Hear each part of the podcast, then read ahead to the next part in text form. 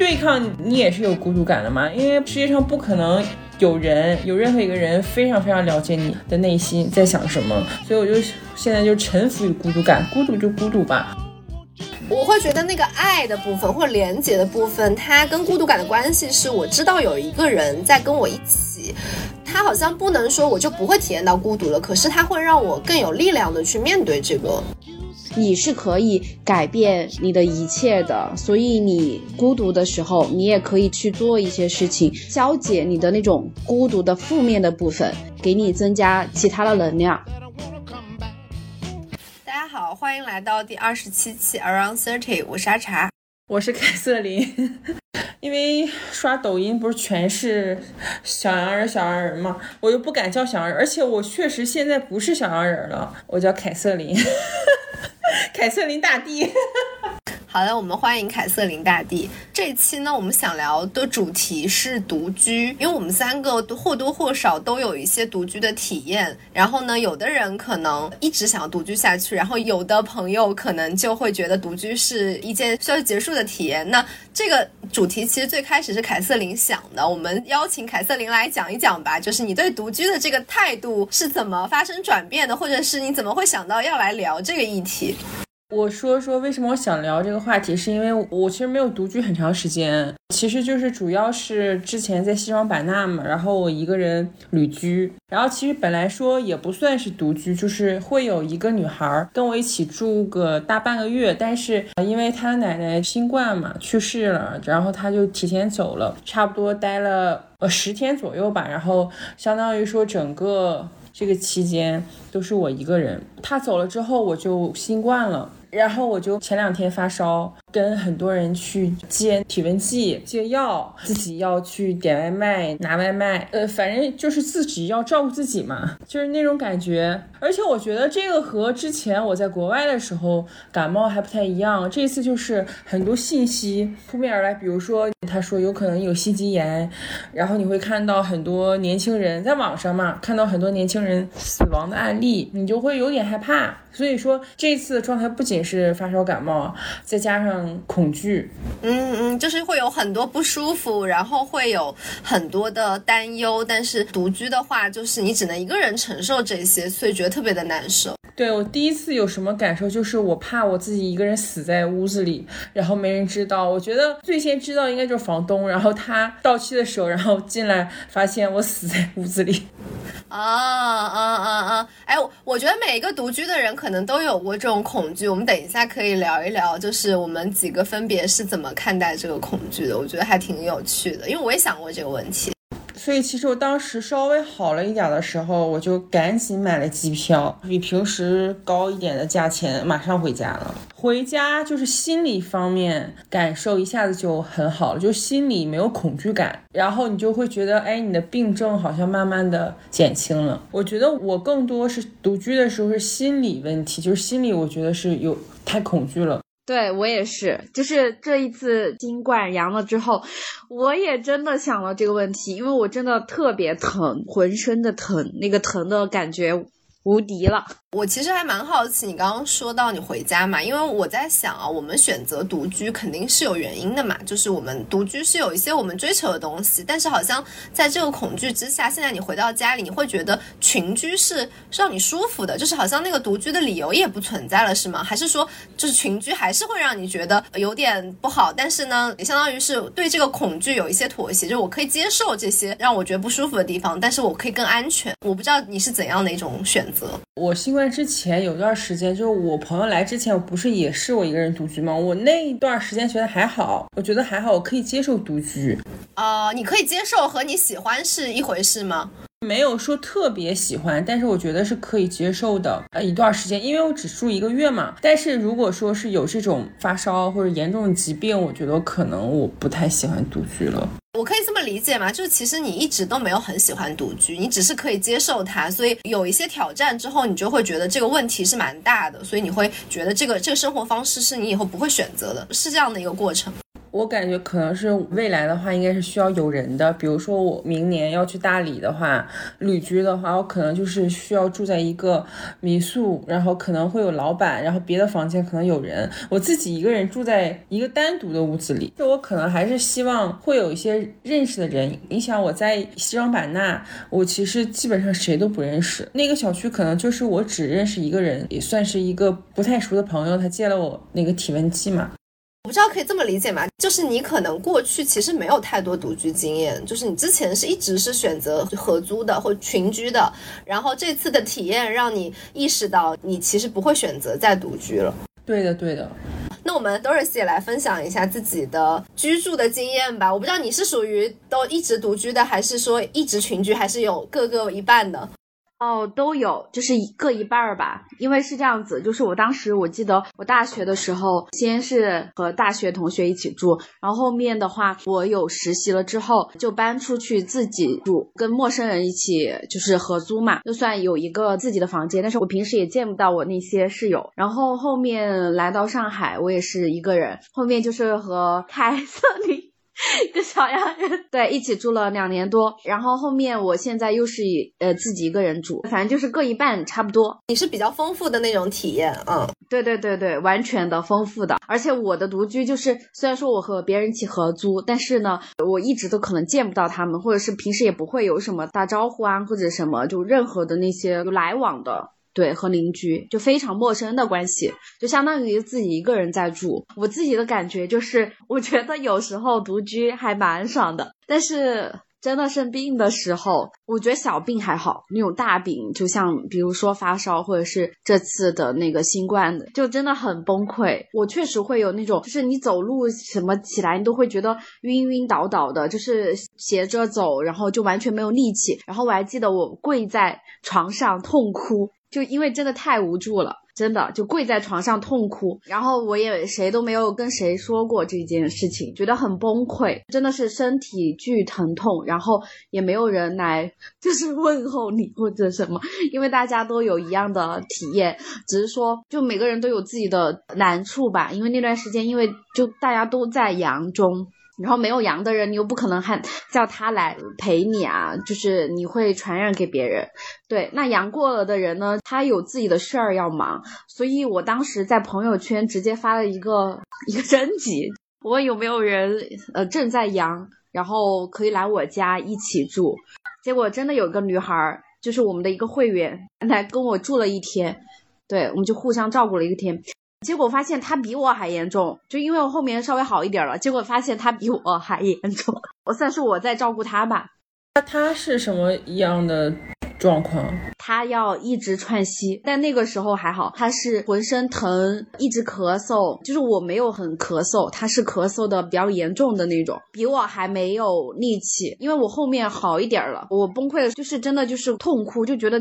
真的是嗯要死了。我觉得独居它最极端的一种情况就是说，你有可能遇到生病了，就是真的没有人来照顾你，然后。也无法起床或者怎么样，我觉得这个时候你只有求助。如果真的是不行了，那一定要求助的。当时有想过报幺二零，我说如果我再不行，我要我自己打电话报幺二零，给我抬走。然后就这样想的，我觉得也是可以有解决的，只是说当有人陪着你的时候，你真的会觉得心里面宽慰很多。这个独居我想到了，就是我这一次回来，我我面对的不仅是我妈妈，还有那些亲戚对我的一些什么恋爱呀、催婚啊这些东西，就警示我说什么你以后老了。嗯，没有人照顾你啊，或者怎么样，你会很痛苦的，什么什么。我说我有钱，我请保姆就行。他说有钱更比不上什么自己的亲人啊，什么什么，就会说很多。然后我当时我想的是，我觉得还是有解决方法，就召集一群姐妹，或者是跟我一样情况的姐妹一起住，那不是也是一个解决方式嘛？而且我看到很多的情况是，男的比女的会先离世，其实一般都是女的留下来照顾男的。真的就是一般生病都是男的先生病，所以我觉得女性的寿命会更长一点儿。真的女性就是这种互助还挺好的。我觉得还有一个，就我现在就想的是，一定要给自己留一些养老的钱吧。就是这种感觉，其实独居它最极端情况就是一种面临对死亡的恐惧，这种对未来的不确定感造成的焦虑。就你刚刚后面讲到的那个，你家人说的那个，就是结婚，我觉得跟独居它是两回事。其实结了婚也不代表你不会独居。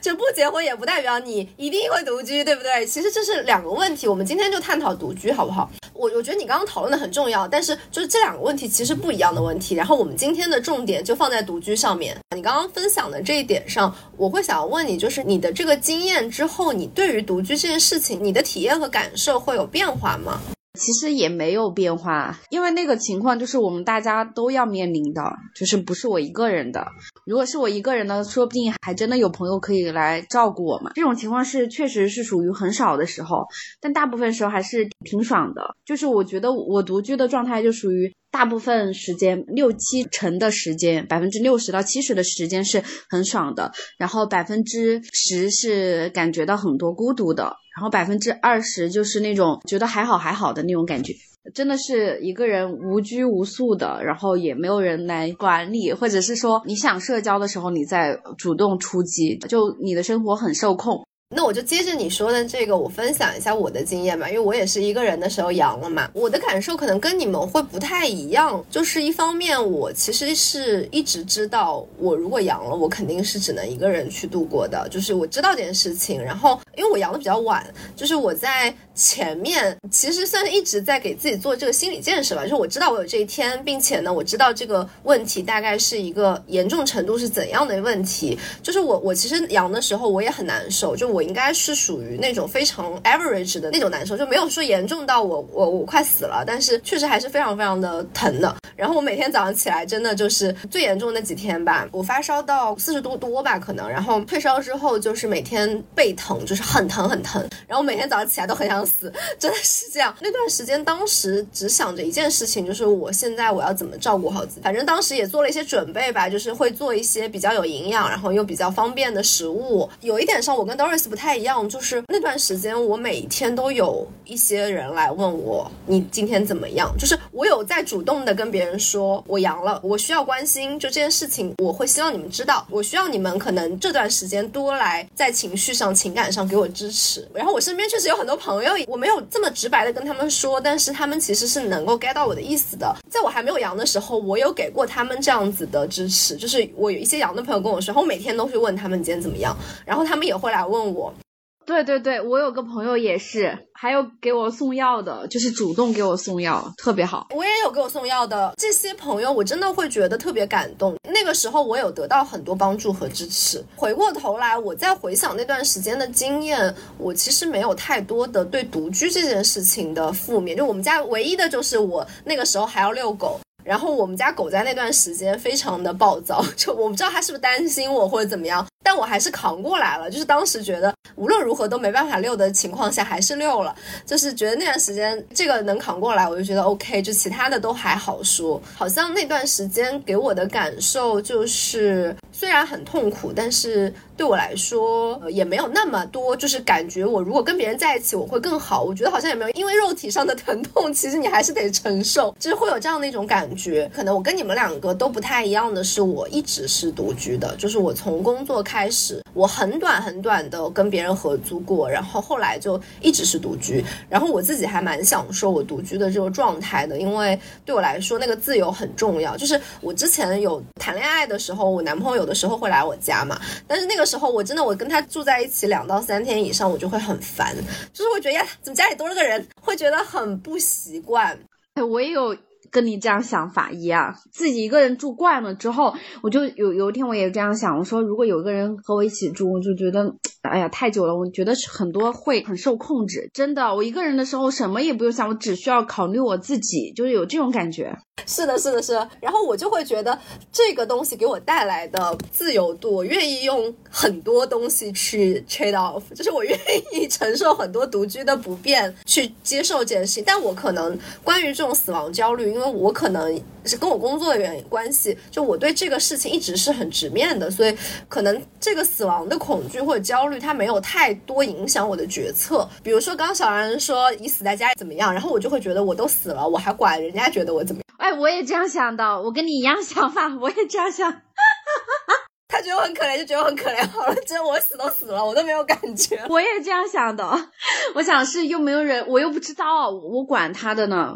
对，而且其实我觉得，就是突然死去是一件很幸福的事情。不用在医院里面，天呐，还要躺个什么半年，天啊，我觉得太恐怖。我就是希望我哪天可以突然死去，这是我的愿望。所以我觉得好像对于死亡这一点上，怎么去建构这个自己对于死亡的理解，我觉得对我们的生活方式的影响还挺大的。因为我这一次就是自己住了嘛。我就会给自己营造很多生活的仪式感。我一个人住也要让自己过得非常的舒服。然后我买了很多的植物，弄一些可能就是怎么说呢，就方便收纳的一些东西，还有一些木质的桌子啊。我有朋友到我家，就到我房间，他会说觉得我家很像 Airbnb 的那种民宿的感觉，觉得我是很会生活的人。然后我就觉得说，就你一个人独居，还是要很多就考虑自己如何让自己。过得更加舒适，营造在一种氛围中的话，你会觉得我这一天天的也没白过，就因为我大部分时间就是在家里面待着的。刚才有比较 general 的聊了一下对于独居这件事情的感受嘛，其实我觉得每个人不一样，我们可能就是处在那个光谱上，我们每个人代表着一种不一样的态度。那我们也可以分享一下自己独居的时候有没有什么特别崩溃的时刻和觉得自己特别爽的时刻。我当时最崩溃的时刻应该是在澳洲读书的时候，我记得我有一天胃疼，非常非常疼，应该都没有办法起床。我们楼下应该有一个七十一卖那个止疼药，但是还是有一百米的路，我记得我好像是爬过去的，爬到七十一，差不多啊。就是勾着腰那种，让我买了那个药，马上吃完，吃完就好了，因为它那个好像还挺厉害的神药，是那个对乙酰氨酚的那个成分吗？好像差不多，就是散利痛的那个成分。呃，那个可以是发烧也可以吃，好像就是说什么都可以吃。就是止痛药，就是我新冠的时候，我对这些药的成分有了非常深刻的理解。就对乙酰氨酚，刚刚说的这个经验，我还挺感同身受的。就是当时我在波士顿的时候，但我不是独居的时候有这种经验，就是我上班的时候突然痛经特别特别严重，然后就是在那个金融街，在那个高楼大厦下面，我特别一个人就扶着墙就爬到那个全家去买止痛药，呃，就是全家反正什么便利店吧。对，然后那个时候就觉得天呐，就是那种大大的世界和小小的我，没有人关心。我那那个时候那个感觉真的还挺严重的，就是那种孤独感，特别特别无助。确实，刚刚你讲的时候，我也会想到，就是这个独居是会在人特别无助的时候，那种感受，它会放大那种感受，就会让人觉得特别特别的不能承受。一个人真爽，其实也算有吧。我觉得刚开始在西双版纳旅居，确实还觉得挺好的。有的时候觉得，哎，自己一个人，感觉一个独立的空间，还挺沉浸的，就沉浸在自己的小世界里，听歌呀，呃，听播客都是放到最大声这样子。然后我觉得这个跟自己独处，其实也是梳理自己这一段。当时应该是十二月份了吧，就是在思考复盘自己二零二二年的一些事情吧。跟我一起旅居。觉得那个女孩儿她是结婚了嘛，然后她这次出来也是想真的自己一个人待一待，因为她觉得结婚还是会让她，就是每天跟老公在一起，还是会觉得让她有点喘不过气，还是需要一个人的空间。我们每个人都需要一个人的空间。还有刚刚开始就我自己一个人住的时候，我会觉得巨大的孤独感会笼罩。在我身上，就我会觉得说我很需要有人吧，或者是说我不知道如何跟自己相处，或者是说如何和孤独相处，就是我没有享受到那种孤独给我带来的东西。然后后面我就自己一个人适应了，因为我觉得一个人其实可以干好多事情，没有受其他人的一些断断续续的一些打扰。如果在家里面，如果有父母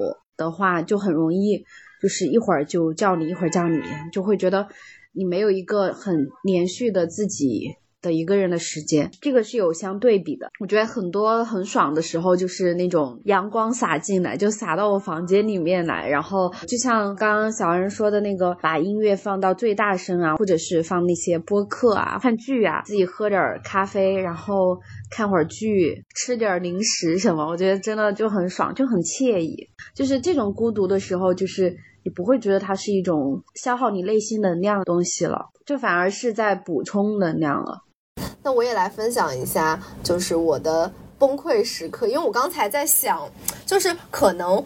我在面临真的很恐惧或特别无助的时候，我确实会希望有一个人能够帮助我。但我的那个恐惧和无助不是生病，是比如说我们家里有蟑螂，我我这个事情对我来说是一件非常非常困难的事情。就是我都没有办法去布置那个杀蟑螂的那个药，就我都已经害怕到我没有办法去布置那个东西。然后比如说有的时候我我要搬动一些很巨大的东西，比如换季的时候那个羽绒被啊什么的，然后我我每一次就是做完这些事情的时候，我都会觉得自己有点惨，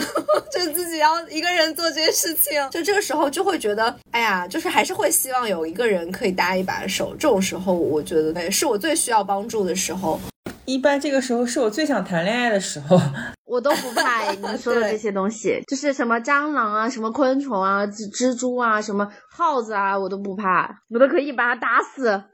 对，就是我完全不怕。之前我和小人一起住的时候，每次有蟑螂就叫我，因为我觉得一点都不吓人。你太猛了，你是人类的宝藏。这次新冠还催生一个职业，就是照顾阳康病人，你们看到了吗？一个小时多少钱？如果还要做饭会加钱，然后买药多少多少钱？反正就是挺有意思的。那我觉得这种按需服务就很好，因为有的我大部分时候其实不需要，他们最好别来。但我在这种特别需要的时候，如果我可以找到这样的人，而且能够真的给我提供对这种服务，我觉得就很好。然后那个我很爽的时刻，就是其实跟你们提的很相似，就是那种自己可以一个人在那里把很多什么放的很大。声，就我发现这个哎真的很爽哎，感觉，尤其是在我当时我家里住了另一个人，然后我发现我没有办法放的很大声的时候，这种时候我就会感觉到我那个自由是非常非常可贵的。你需要一个人的房间。对，真的，我自己很喜欢在这种刷牙、洗脸啊这种时候听嘛，然后就会到一些公共区域嘛。这个时候我没有办法按我想的去做的时候，我就会感觉到自由的这种感觉是特别强烈的，然后我就会很怀念那种自由的感觉。它就是一个你完全可以不用想任何事情，你随便你想干嘛就干嘛的那种感觉。嗯，我觉得这种体验，对对对，这种体验是非常吸引人的。对。包括你说的那个把自己的家布置的很温馨什么的，就我记得我最开始刚刚装修好自己的房间的那个那段时间，真的回到家，我觉得就是回血，就会觉得啊自己家真的太舒服了，就是那种回血的感觉。真的，就你一个人把你的空间布置的很干净，或者是收收拾家里面的时候，你就会有一种我在清理自己的一些负能量的东西，我在给我的空间补充一些能量。就是我要看到这种很灿烂的花，或者是说一些很新鲜的植物，对，就那种绿色的东西，你会觉得心被暖住了。而且这个美感是你自己创造的，我觉得这个是很不一样的，就是这是我想要的东西。我这个部分是让你觉得自己很对生活是很有掌控感、很有主体感的这样的一种瞬间，就是你活在一种美感里面。我觉得孤独感这个事儿，其实不是说独居有孤独感，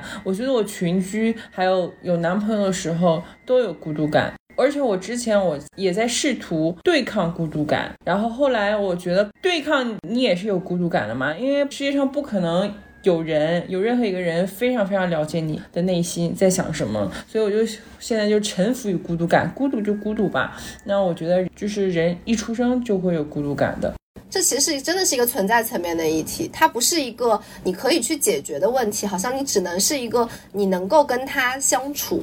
的一个东西。对，所以说其实比如说有很多播客呀，比如说线上的一些社群的链接啊，就是我觉得会帮助我消除这些孤独感。我会觉得那个爱的部分或者连接的部分，它跟孤独感的关系是我知道有一个人在跟我一起，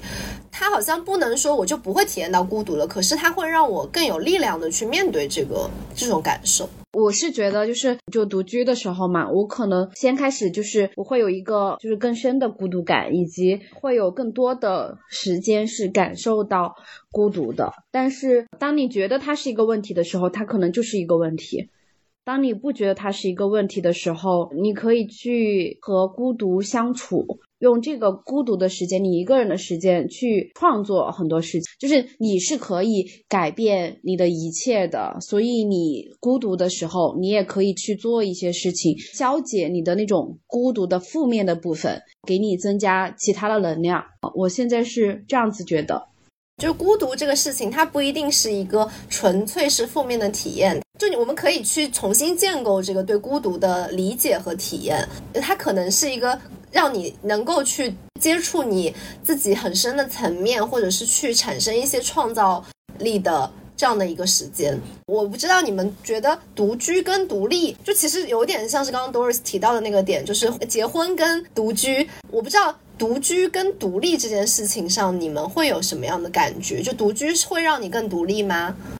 我觉得独居有可能会让我们独立，但是不是说一个人想独立必须独居。比如说我，我之前也没有说完全自己独居，就只是说在国外跟大家一起合租嘛。但是可能啊有一个自己的房间，然后和室友没有太多的交流，会让我更独立。比如说一个人学会做饭，学会了自己解决所有的事情。而且国外我觉得事情很繁琐，他所有的事情都需要我自己去解决，因为如果找别人解决的话，会有很高的人工费，所以说我就试着解决所有的事情，比如 WiFi，还有什么，比如说电器、付账单，我觉得就很多麻烦吧，更让我人格上独立了吧。就比如说我会有更多自己的时间去提升自己，就比如说我如果是和男朋友在一起，我就感受我好像没有什么时间去思考自己的人生，但我觉得我一个人相对独居的时候，我觉得我会思考自己很多，比如人生意。义啊，或者说未来怎么发展啊，过什么样的人生，我觉得这个挺有必要的。真的就是说，我觉得在三十岁之前自己独居独处还是非常有必要的。嗯嗯，就是说这个体验，你不一定要一直选择独居，但是有这种独居的体验，让你体验一个人生活是怎么回事，其实对你探索自己很有帮助，是这样吗？对对对，所以说我觉得我更适合相对独居的体验，就可能有一个人儿，不一定要跟我说话，但是就旁边让我知道他是有一个人存在的。那独居不一定会让我们更独立，但是呢，我觉得独立的话还是挺离不开独居的。呃，这个独居的过程其实就锻炼了一种能力，就是你自己独自面对这个社会、这个世界，然后你自己独自去解决问题的能力，塑造你更加独立的一个人格。就我觉得也会建立起一些对自我的一些自信心吧，就是你可以相信你自己可以独自去做很多事情。呃，我其实还挺同意你们的，就是对于那些还没有办法把自己和别人分得很开的那种那些朋友，我觉得独居的体验很重要。就是有有很多人，可能他们的困境就是他们在家里面一直在跟父母一起生活，然后呢，呃，对父母的这个情绪完全没有这种抵抗的能力。那这个时候，我会觉得你有一个空间来物理的隔离很多你没有办法去应对的这种困扰，然后让自己体验一下。自己一个人待着是一种什么样的感受，是非常非常重要的经验。对，但是如果说你自己你已经是一个很独立的人，并且你能够有很多边界去分清楚自己和他人，可能跟别人住在一起，你也可以有很好的体验。就独立，它是一个状态，它更像是一个状态。有很多朋友可能会觉得自己一个人住的话，如果自己比较内向的话，那可能自己的世界里会不会就只有一个人了？就是独居的人是不是需要去额外的去多建立一些自己的社交圈？要怎么去建立？比如说我这次去西双版纳，虽然是旅居嘛，我确实西双版纳没有认识的人，然后我就发朋友圈，我就告诉大家我在西双版纳，然后我就发现，哎，好像有人也在西双版纳，或者说他即将来到西双版纳，就特别是我刚才说的那个温度计嘛，我就是跟发朋友圈之后他看到，然后他就接我的嘛。我觉得可能有很多人他不太愿意发朋友圈，呃，但是我觉得一个人独居的时候，真的就是善用社交网络吧，嗯，告诉大。家你在哪？然后可以告诉你的好朋友，或者是分享几个闺蜜你你的定位。就比如说我跟 Doris 告诉她，比如说我的那个住址。啊，我跟你讲，就我跟你一样的，我也是发朋友圈，但有一点不一样是，我是直接发说什么有人一起出来就是办公嘛，因为我们就自由职业者嘛，需要这种线下连接的机会。我记得我还挺孤单的，对，因为我当时我自自己回上海之后就感觉就没有特别多朋友去联系，然后我就直接发了朋友圈。然后借着就是办公的名义，然后和别人就成了好朋友。真的，就有一个妹子，因为你发了朋友圈之后，其实也不是说就有些人他有空，但是他可能不会回你。但有些人对你有一些有好感的一些网友，就很认同你的可能某一些之前的言论或者怎么样，他可能就会哎觉得这个机会也可以认识你，然后他就会出来。现在我认识一个好朋友，我们就经常会呃一起出来玩。然后一起线下办公，他也是一个自由职业者，他是做设计和插画的。我感觉好像自由职业者更需要这个小 tips，因为好像工作上没有办法有一个很稳定的这种圈子，所以好像你需要自己去学习，去建立一个自己的圈子，这种感觉。对，一定要建立，然后自己主动去发征集的活动也是，我也是自己搞了两三次活动，我记得，然后又认识了一个另外一个朋友，就是他是另外一个播客的主播，通过活动跟他认识之后，后面我们又继续一起玩两三次，后面就成了很好的朋友，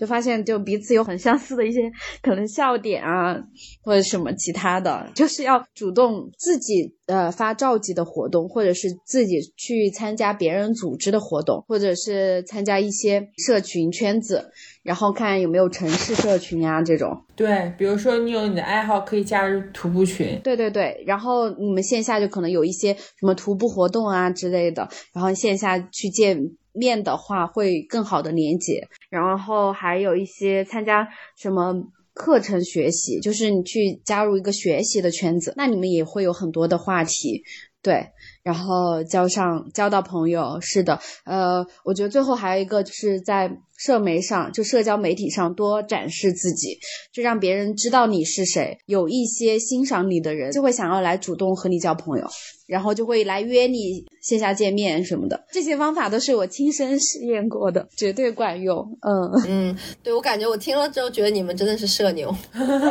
线上的社牛。因为互联网其实就是我们建立社交圈其实会更简简单嘛。然后比如说豆瓣呀，有很多群群组，或者其实你发一个朋友圈，就是很多人都会响应的。对，就是我刚刚在想，因为我就是现在也没有在从事那种很固定的工作，然后呢，现在也一直一个人独居，但是我感觉我自己好像很少会觉得自己是很孤独的那种感觉，因为我自己也是个社恐，哎，就是我我都觉得好像也可以去建立很多自自己的社交圈，嗯，然后你们刚刚说到的那个多表达自己这个部分，我还挺认同的，我就是那种很喜欢参加各种。不是说为了参加而参加，而是说我我确实有东西想要去分享，然后呢也想要听别人讲的那种活动，这些我都没有觉得对我来说是很困难的那种挑战啊什么的，就是我很自然的就去分享了。然后好像在那个过程中也没有说特意要去认识人，但是就是过程中他就是会认识一些就跟你很谈得来的人，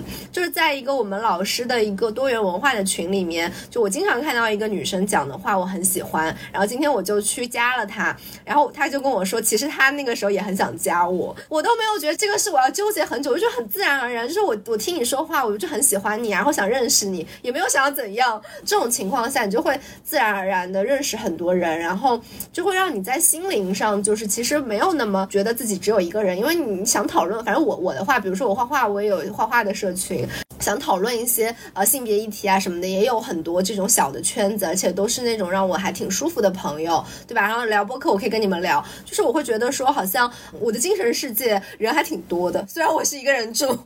然后我觉得还有一个问题特别关键啊，就是在我们独居的时候，其实还有一个很大的议题，就是可能一个人住是一件对我们女性来说，其实对单身女性来说不是特别安全的事情。我不知道你们是怎么体验，有没有这样的体验？然后你们有什么方式去应对吗？我觉得我的体验，我真的觉得就是我的西双版纳就最怕就是安全了，主要是我真的谁都不认识，然后这个不安全感让我觉得挺害怕的。就比如说我每次上楼梯的时候，因为我们那个小区十七栋楼，反正好像谁都能进，我就想说是不是有一些闲杂人？因为毕竟是一个旅游城市嘛，可能什么人都有。然后比如说我上上电梯的时候，我可能就会看。比较紧张吧，如果就是只有一个男性和我，我觉得其实就是电梯这个事儿，可能就是很多女性会面临，就是比如说可能会有些危险。我之前在网上学的解决方法，一般都是，嗯，比如说按一个比那个男生按的那个楼层更高的一个，比如说他按二十层，我按。二十六层，但二十六层不是我真正住的地方，我真正住的地方可能是二十七二十八，反正我就按一个不是我真正住的楼层，然后再慢慢的回去我自己的家。我跟你之前有相似的做法，就是我发现有人如果呃要跟我上上同一个楼层的话，我会直接按两个，他就不知道我是住几楼。嗯，对他就不知道我是到底是住几楼，我就随便乱按的。我想到如果有人就身后有男性尾随的话，我觉得可以就这个时候假装就打电话，大声的打，然后直接叫老公。哈哈哈我是亲爱的宝贝，这种老公，你什么时候回家？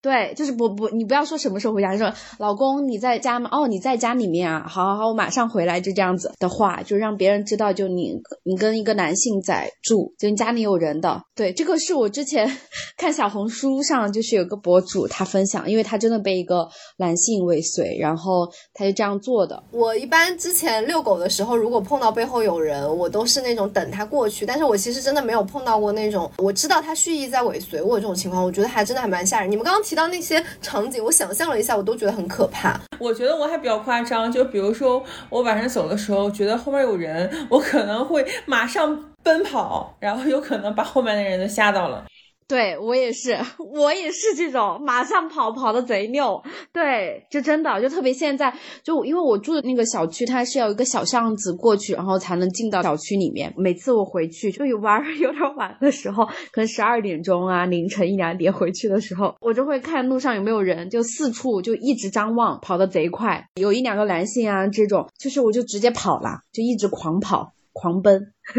哦，感觉听你们这么说都有点心疼，就是觉得天呐，我们真的生活在一个怎样的世界，好不安全啊！我觉得这个是心理层面的，就是你会设想那种很不安全的这种环境啊所在，但是你看一个男生他会这样子吗？根本就不会，就是大摇大摆的这样回去，就是完全不用担心。但是我们就没有办法。还有一个方式，就是在门口鞋架上。放一双男士拖鞋也是有用的，就是反正让别人觉得你是跟男生住在一起的，而且一定要那很大脚码的，就是让别人觉得你是跟一个很壮的、很高的人很住在一起。最好是拿一双你爸爸的鞋，就是穿过嘛。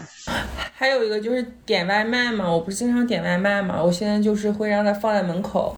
对我也从来不直接开门，我直接说你放在门口就好。我每次都说放在门口，我我绝对不会跟他正面碰。而且我的昵称我写杨先生，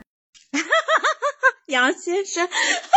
天呐，我感觉我简直了，我啥都没。跟你们相比，我的防范措施非常不到位。就是我刚才在听的时候，我就在想，天呐，我到底是有多运气？一直很没有那个安全意识。我我只有一个措施，就是我是用化名来寄收快递的，然后我不会写我的姓，就我我是叉先生，但那个叉先生其实并不是我的姓。然后我可能还有一个，就是一看就是那种男性的名字，就是化名。反正就是我，我每次跟我的小伙伴说你给我寄包裹寄到这，他们都会说叉先生，然后我说是我是我，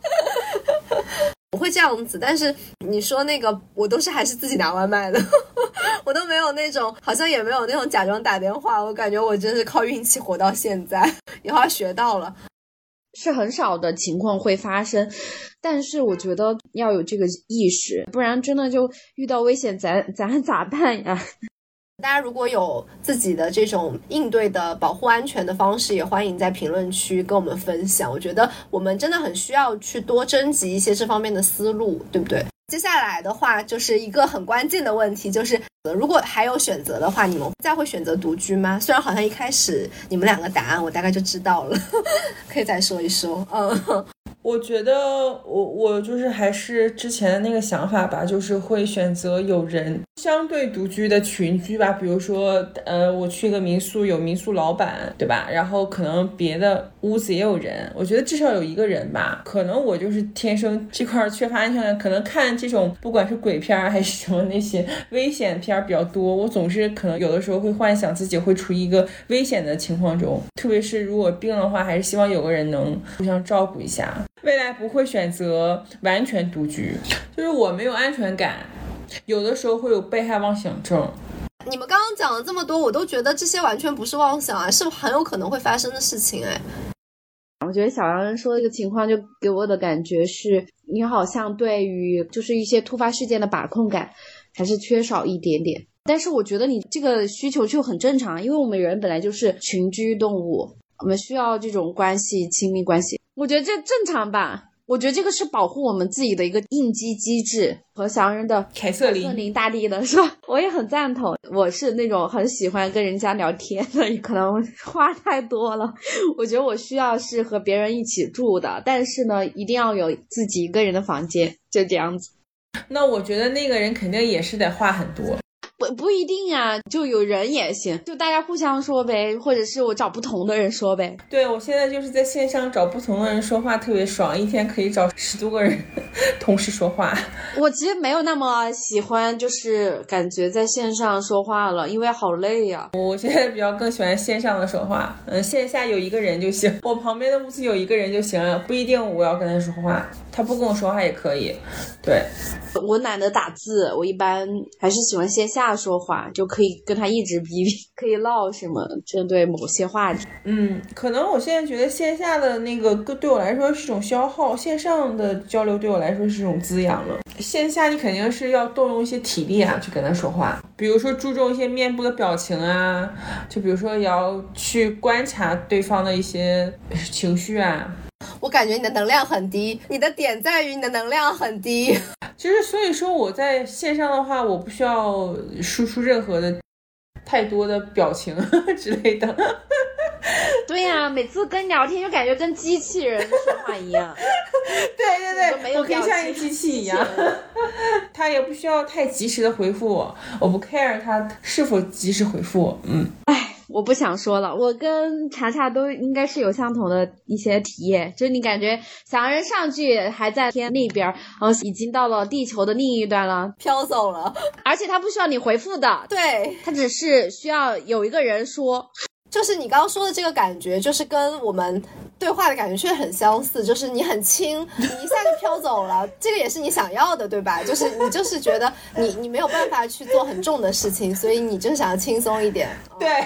蛮好。但我觉得如果你有一些可能同频的人，你就在一起就很开心啊。就我我跟一些朋友在一起的时候，就一直哈哈哈哈哈哈大笑，或针对某些话题可以就聊很久啊，然后也也会觉得挺不错的。大家可能不太一样。然后查查呢？我目前还是觉得独居，我挺享受这个独居的。对，就是有那种自由的感觉，然后我可以愿意为这个体验而付出很多代价吧，就是包括接受那些呃孤独感啊，或者是那些不变的那个时刻。其实我觉得这个东西怎么说呢？就是所有的痛苦都是有限度的，就是你只要能够接受它，那其实也就那样，就是也没有什么不能接受、不不能承受的，就是都是人人类可以承受的。对，没有办法，一个人就一个人呗，一个人也挺爽的呀。就独居也行啊，是有人就是一起住也挺好。对，如果能找到特别合适的人，那应该也还挺开心的吧？我猜。好呀，那我们这个差不多就聊到这里呗。然后最后我们每个人给一个吧，一个呃小 tip。小洋人有 tip 吗？我觉得最好就是和邻居能相处很好，比如说。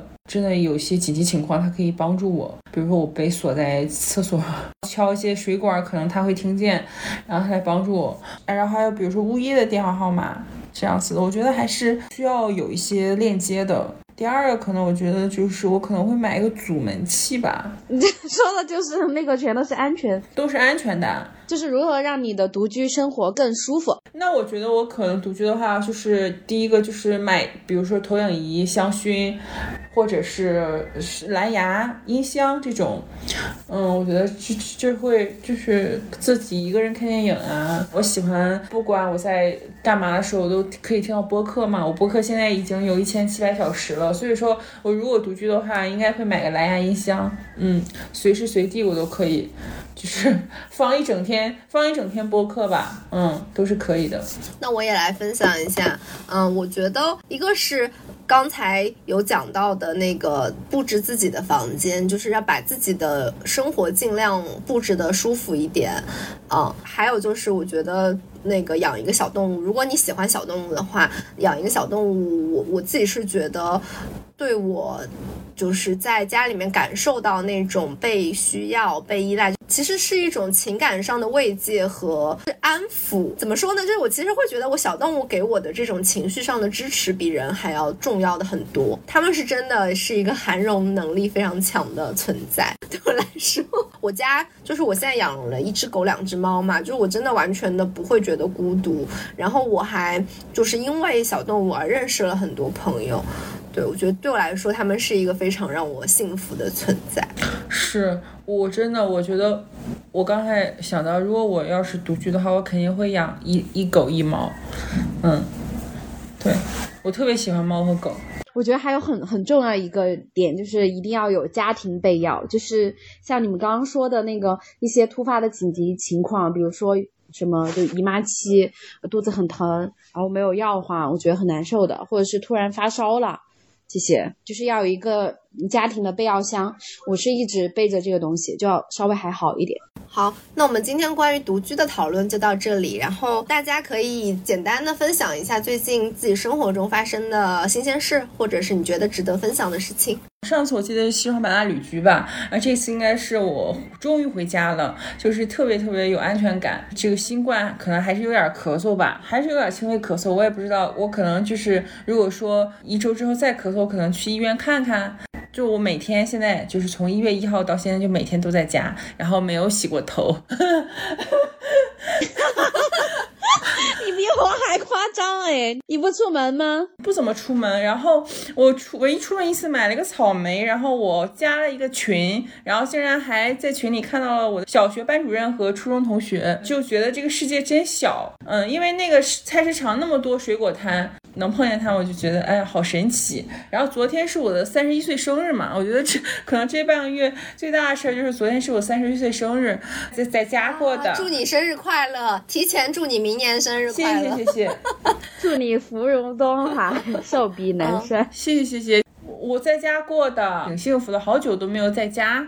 跟家人一起过生日了。嗯，觉得还挺特别的，因为我现在跟我妈一起住嘛，我妈就是特别安静的一个人，就不怎么跟我说话，都是我主动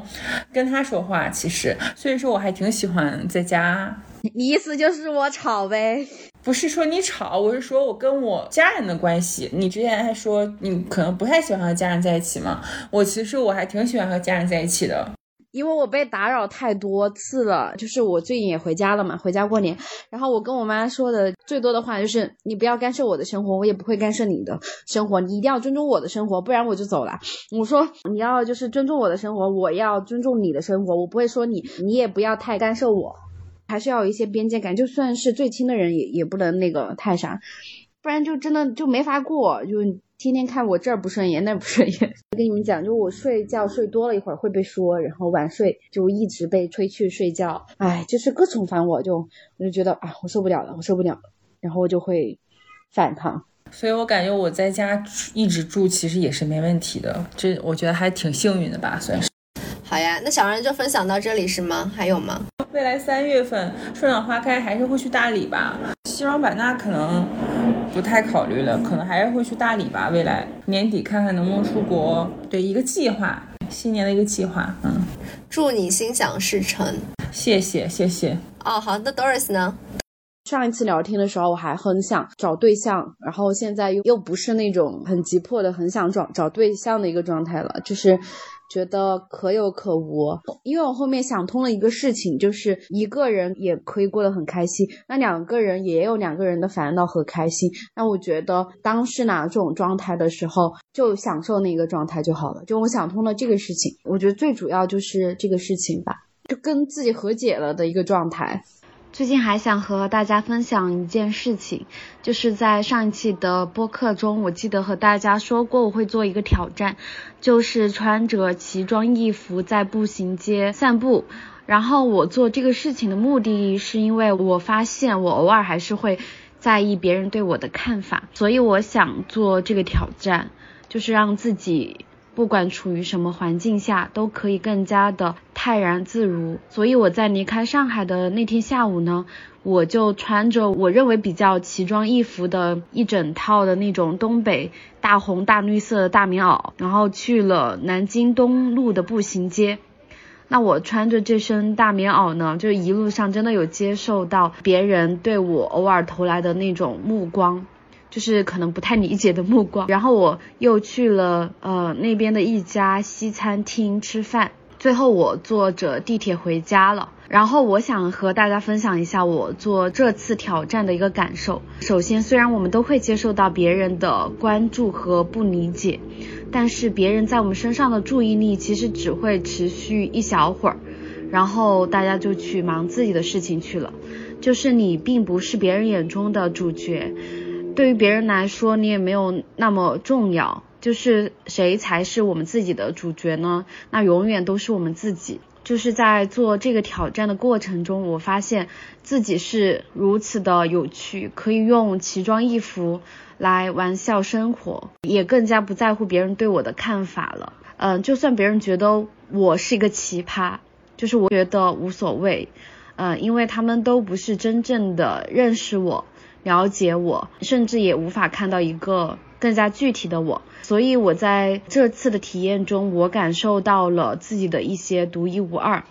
然后又觉得自己是怀揣着一种光芒的存在。就是不了解我的人是无法感受到我对自己的体验和看法的。然后我们只要我们自己欣赏和喜欢自己就好。就是做这次的挑战，我觉得我的目的也达到了。我也希望就大家可以参考我这个挑战，呃，如果有类似的这些困惑的话，真的可以去做一下。那我的话，就是我应该是在元旦之前阳了，然后到现在，就是我我其实会感觉到。我的整个状态吧，就是有一点那种提不起劲做任何事情的那种感觉。我就跟我的身边的朋友说我是新冠后遗症，他们也说，他说我我们也是这样。然后我就想说，我真的是因为新冠之后才这样的吗？好像也不是，就我新冠之前好像就有一点这样，但新冠之后大家都可以说这是新冠后遗症。我觉得可以，好像可以更自由的去体验这种 这种无意义感和 这种感觉了。就我觉得对我来说，可能是一个变化。吧，对，然后你讲到跟家人的沟通嘛，然后我也会体验到，因为可能要春节了，我觉得我们以后可以可以做一期节目，怎么跟爸妈沟通这件事情。因为我阳的过程中，就跟我爸大吵一架，就是真的会觉得心很累，就是有一点那种我懂了这么多道理，但却我还是没有办法跟我的家人很平静、情绪很平稳的去沟通，就是会有这样的困难吧。然后就是过年回家这个事情，也会让我觉得，一方面是想回家但一方面又会很排斥，就是会觉得那个时候可能会面临很多你没有办法去预料的很多情绪上的危机。是的，真的是，我不是就是之前我有有在网上跟你们说嘛，就感觉自己抑郁和焦虑了，就真的让我太难受，就是。我不反抗的时候，然后那个声音就是一直围绕着你，然后你又没有在老家有其他的一些朋友，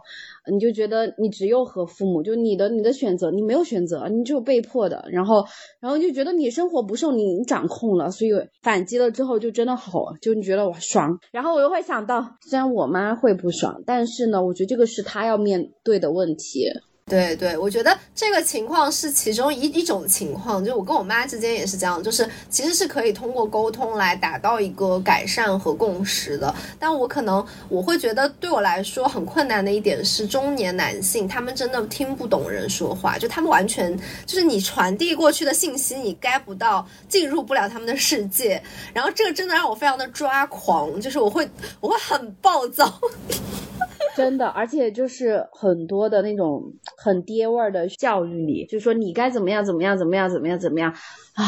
好像他的人生就过得比我更好一样。我爸是那种退缩型的，就是我说什么他都很敷衍的认，然后他就说哎你别生气，你别生气，就他不是那种他要跟我硬刚，其实这种让我更难受。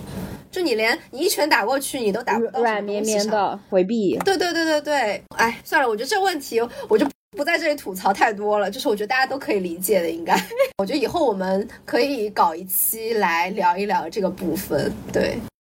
的，幸好我爸爸还尽量站在我的角度去帮我想问题。哎，四川男的是不是真的就是比较有共情能力？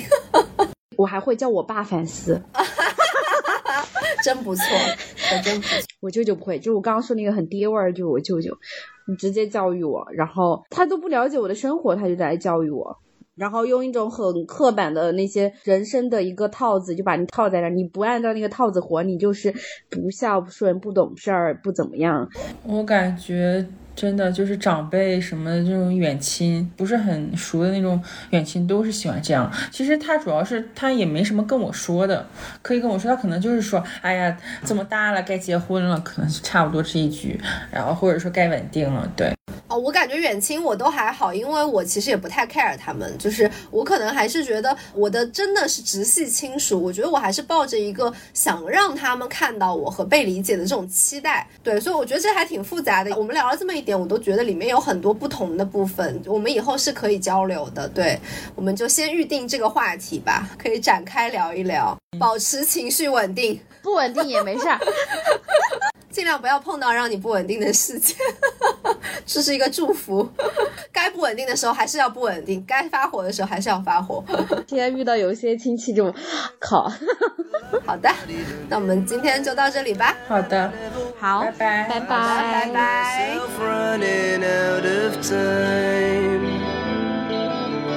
Mistake after mistake, it's safer if I distance myself. If there's a way for me to not do what I have done for so long.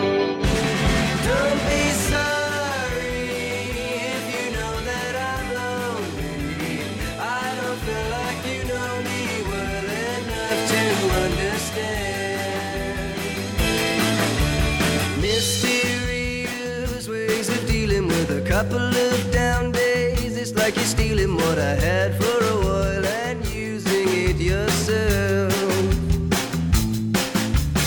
In my mind, I see what I wanna see, and if it goes wrong, I think I'll never be the same.